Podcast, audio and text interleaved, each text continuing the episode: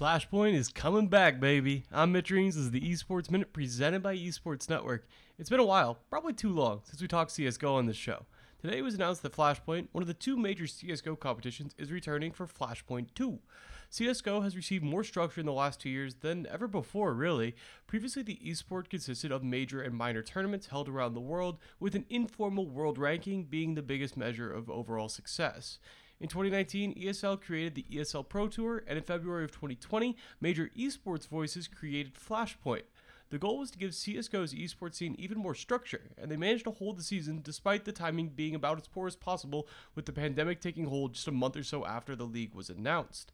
And despite those pandemic related changes, Flashpoint was apparently a success, at least enough to justify bringing it back. Flashpoint 2 will begin on October 8th with play and qualifiers. The main competition will start in early November, with the playoffs and finals being held in the first week of December.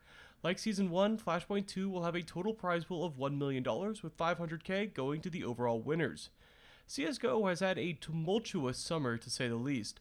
Coaches from many of the top teams were found guilty of exploiting a bug to give their team an unfair advantage. The Esports Integrity Coalition is still investigating with the intention to release a full report by the end of October. That could potentially pose problems for Flashpoint if coaches or organizations are found guilty and they've already qualified for the Flashpoint 2 season. It'll be interesting to see how they end up handling that potentially difficult situation. Regardless, Flashpoint was a good product, even if it's only been able to be held online, and CSGO as a whole has been able to weather its share of controversies in the past. That's all for this episode of the Esports Minute. I'll be back tomorrow with the biggest esports story of the day in just a few minutes.